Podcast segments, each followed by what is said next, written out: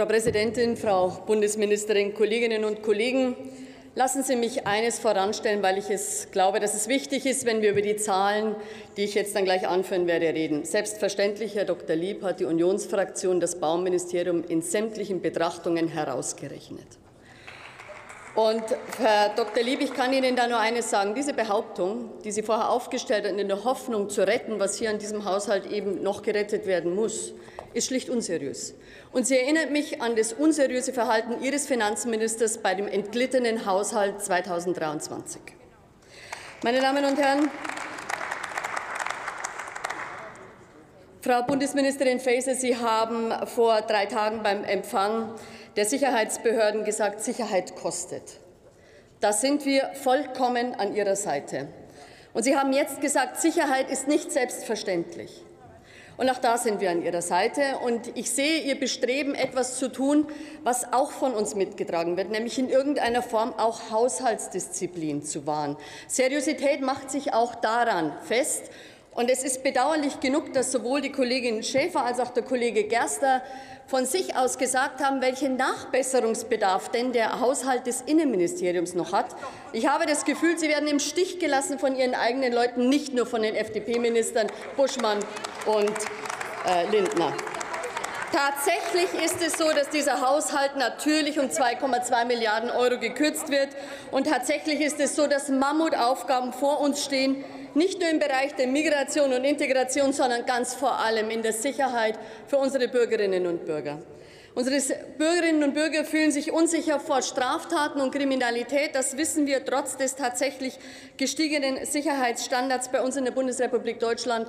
Aber sie fühlen sich auch unsicher vor Naturkatastrophen, die diese Zeit bringt und von vielen Dingen, mit denen sie nicht gerechnet haben. Lassen Sie mich zum ersten Bereich kommen. Wir hatten im Jahr 2015 1,5 Millionen Flüchtlinge, die zu uns kamen.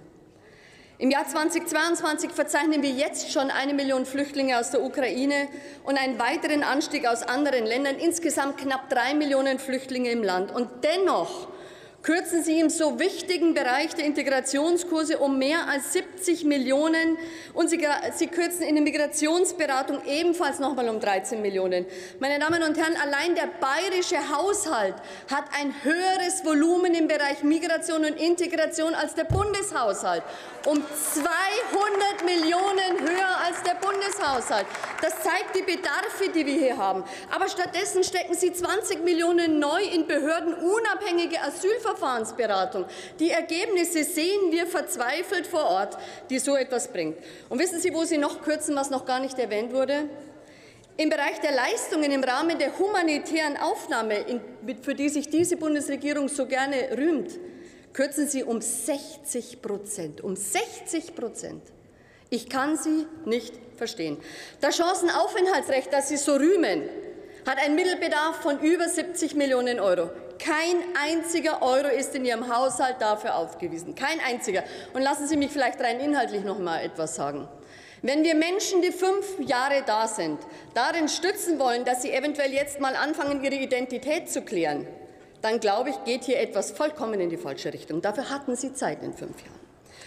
Und lassen Sie mich weitergehen zum Thema des Extremismus. Ja, am Rechtsextremismus bringen Sie kein Blatt zwischen uns. Wir werden mit Ihnen fest an der Seite stehen, dass wir diesen massiv bekämpfen. Aber wieder einmal lassen Sie auch in diesem Haushalt das Auge blind vor den Gefahren des Linksextremismus. Und ich sage es Ihnen noch mal, wie schon die letzten Male, der Linksextremismus richtet sich gegen die staatliche Ordnung und ihre Vollzugsorgane und dagegen in erster Linie gegen unsere Polizistinnen und Polizisten, die nichts davon haben, wenn wir sie da nicht stützen, selbst wenn sie sagen, sagen, sie würden hinter ihnen stehen. Und der Stellenaufwuchs bei Bundespolizei und Bundeskriminalamt ist richtig. Da sind wir an Ihrer Seite. Aber was hilft es den Polizisten, wenn eine halbe Milliarde Euro bei der Ausrüstung fehlt? Sie können sie doch nicht blank gehen lassen zu einer teilweise hohen Bedrohungslage. Sie lassen sie im Stich, wenn Sie sie nicht ausreichend ausrüsten. Und auch hier hat dieses, dieser Haushalt seine Fehler. Sie sprechen vom Bevölkerungsschutz und Sie sagen, auch hier würden wir entsprechend stützen. Schon Frau Schäfer hat gesagt, dass hier erheblicher Nachholbedarf ist. Und es klingt geradezu zynisch, wenn Sie mir sagen, dass dieses alles ein, ich habe den Zuruf aus der FDP gehört, Selbstzweck wäre. Sagen Sie mal, wo leben Sie eigentlich? Es ist nicht Selbstzweck, unsere Bevölkerung zu schützen. Es ist nicht Selbstzweck, im Katastrophenfall zu helfen. Und deswegen kann es nicht sein, dass wir hier in diesem Maße kürzen. 30 Prozent beim THW, 40 Prozent beim Bundesamt für Bevölkerungsschutz und Katastrophenhilfe. Nur, dass wir uns noch einmal erinnern, dieses wurde einstmals von Rot-Grün aufgelöst und musste unter der Unionsführung wieder entsprechend aufgebaut werden. Und das ist uns gelungen. Und lassen Sie mir hier noch einmal ein ganzes Stück weitergehen. Sie wollen das Ehrenamt stützen. Das ist unser aller, aller Bedürfnis. Das wollen wir. Und gleichzeitig streichen Sie beim Ehrenamt allein beim BBK eine Viertelmillion. Und ähnlich sieht es aus beim THW, denn dort haben Sie von 7,6 Millionen auf 0 1,6 Millionen gestrichen, wenn es um das Ehrenamt geht. Das ist ein Schlag ins Gesicht all derer, die wir brauchen, dass sie uns vor Ort helfen, all derer, die zuerst da sind, wenn die Katastrophe passiert und die unsere gesamte Unterstützung brauchen. Meine sehr verehrten Damen und Herren, dieser Haushalt hat, Frau Schäfer, ich kann Ihnen nur zustimmen und Ihnen, Herr Gerster, auch, dieser hat erheblichen Nachholbedarf. Wir sind an Ihrer Seite. Bewegen Sie sich, setzen Sie sich durch gegen die Kollegen von der FDP. Vielen Dank.